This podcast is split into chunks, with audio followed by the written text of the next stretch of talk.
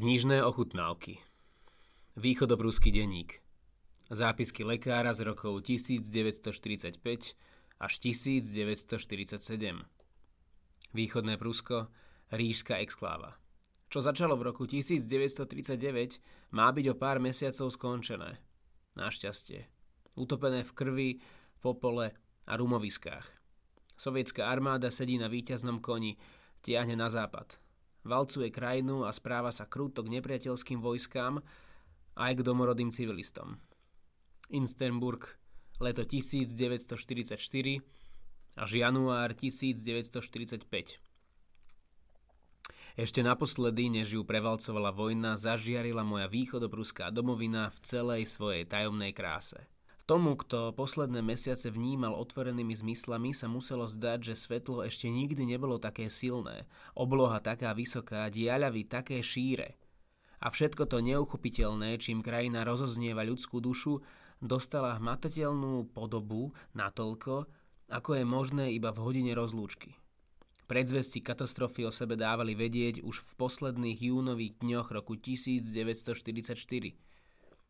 Ľahké vedomím sotva postrehnutelné otrasy, ktoré rozochvievali slnkom presvietenú zem ako zemetrasenie niekde v diaľke. A potom boli ulice preplnené utečencami z Litvy a dobytok bez gazdu križoval vzdialené polia, poslúchal to isté, neodolateľné nutkanie tiahnuť na západ. Ešte bolo ťažké pochopiť, čo sa stalo. A nikto sa neodvážil otvorene vyjadriť skryté obavy. Ale keď skončilo leto a bociany sa pripravovali na odlet, Nedalo sa viac nevnímať to, čo bolo stále bližšie a bližšie. V dedinách bolo všade vidno ľudí, ako stoja a pozerajú na oblohu, na ktorej veľké vtáky kreslili svoje kruhy, ako by táto rozlúčka mala byť posledná. A hádam, každý pri pohľade na ne cítil niečo podobné. Áno, vy si teraz odletíte. Ale čo bude s nami? Čo sa stane s našim krajom? Zakrátko potom pozdĺž tokov riek pritiahli obrovské stád dobytka a zhromaždili sa v plochom údolí popredkávanom početnými zákrutami rieky Pregel. Vyhnané z východnej časti provincie stáli teraz, ponúkajúc úchvatný pohľad v tisícoch, na rozľahlých lúkach. Tam bolo zatiaľ ešte dosť potravy. Ale tomu, kto podišiel bližšie a prizrel sa zvieratam jednotlivo, už vtedy zovrelo srdce – bez spolupatričnosti dobytok vnímal človeka ako nepriateľa. Trmácal sa krajom, dodupával ploty. Bez zábran vnikal na pastviny a do záhrad a dohola obžieral kríky a stromy. Vyzeralo, ako by prišiel z nejakého kraja, kde neexistoval žiaden poriadok. Pritom na mnohých zvieratách sa dalo ešte stále poznať, že pochádzajú z vynikajúcich chovov – to, čo ich chránilo, to, čo z nich robilo stádo, sa však vytratilo. V tých dňoch každú noc, ako zoradené na mape v diálke, jasne svetilkovali mesta na východnej hranici. Najjasnejšie body boli Memel, Tilsit, Širvind, Eidkuhnen. Znova a znova vybuchujúce pod náletmi na bojovej línii, tiahnúcej sa ako oblúk zo severa na juh. A jedného dňa sme sa dozvedeli, že sme neudržali hranicu. Nepriateľ sa dostal 20 či 30 kilometrov za ňu, potom sa front ešte raz zastavil. Ako to vyzeralo za ním, nevedel nikto. Ostalo len dúfať, že tam nik neostal. Hoci zo správ prichádzajúcich z viacerých miest na čele frontu, ktoré nepriateľ nakrátko obsadil a potom opäť stratil, túhla krv v žilách.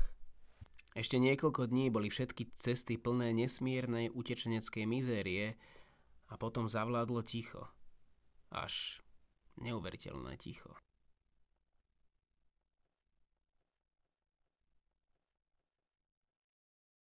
Hans Graf von Landorf bol nemecký lekár a spisovateľ. Narodil sa 13.4.1910 v Gradici. Jeho otec Siegfried Graf von Landorf stál na čele slávneho pruského chovu, tzv. trekenských koní. Hans Landorf prežil detstvo v Sasku.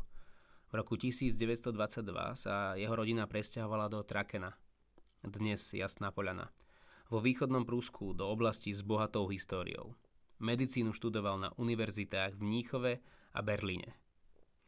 Landorfovi bratia boli povolaním vojakmi. Od roku 1933 po požiari ríšského snemu a noci dlhých nožov sa Landorfovci negatívne vymedzili voči Hitlerovým nacionálnym socialistom a politike strany NSDAP. Hans von Landorf bol hlboko veriaci kresťan, protestant, aktívny v cirkvi, čo mu výrazne pomáhalo prežiť ťažké životné skúšky. Ku koncu druhej svetovej vojny pôsobil ako lekár v nemeckej vojenskej nemocnici v Königsbergu, dnešný Kaliningrad v Rusku, tiež kráľovec. A až do zániku východného Prúska v roku 1947 aj v iných mestách oblasti. Spomienky na toto obdobie opisuje vo svojej najznámejšej knihe Východoprúsky denník. Do slovenčiny ju preložila Andrea Placnerová, vydalo vydavateľstvo Artforum. Ukážku čítal Šimon Ferstl. Dobrodružstvo myslenia a dobré knihy nájdete v knihkupectvách a e-shope Artforum.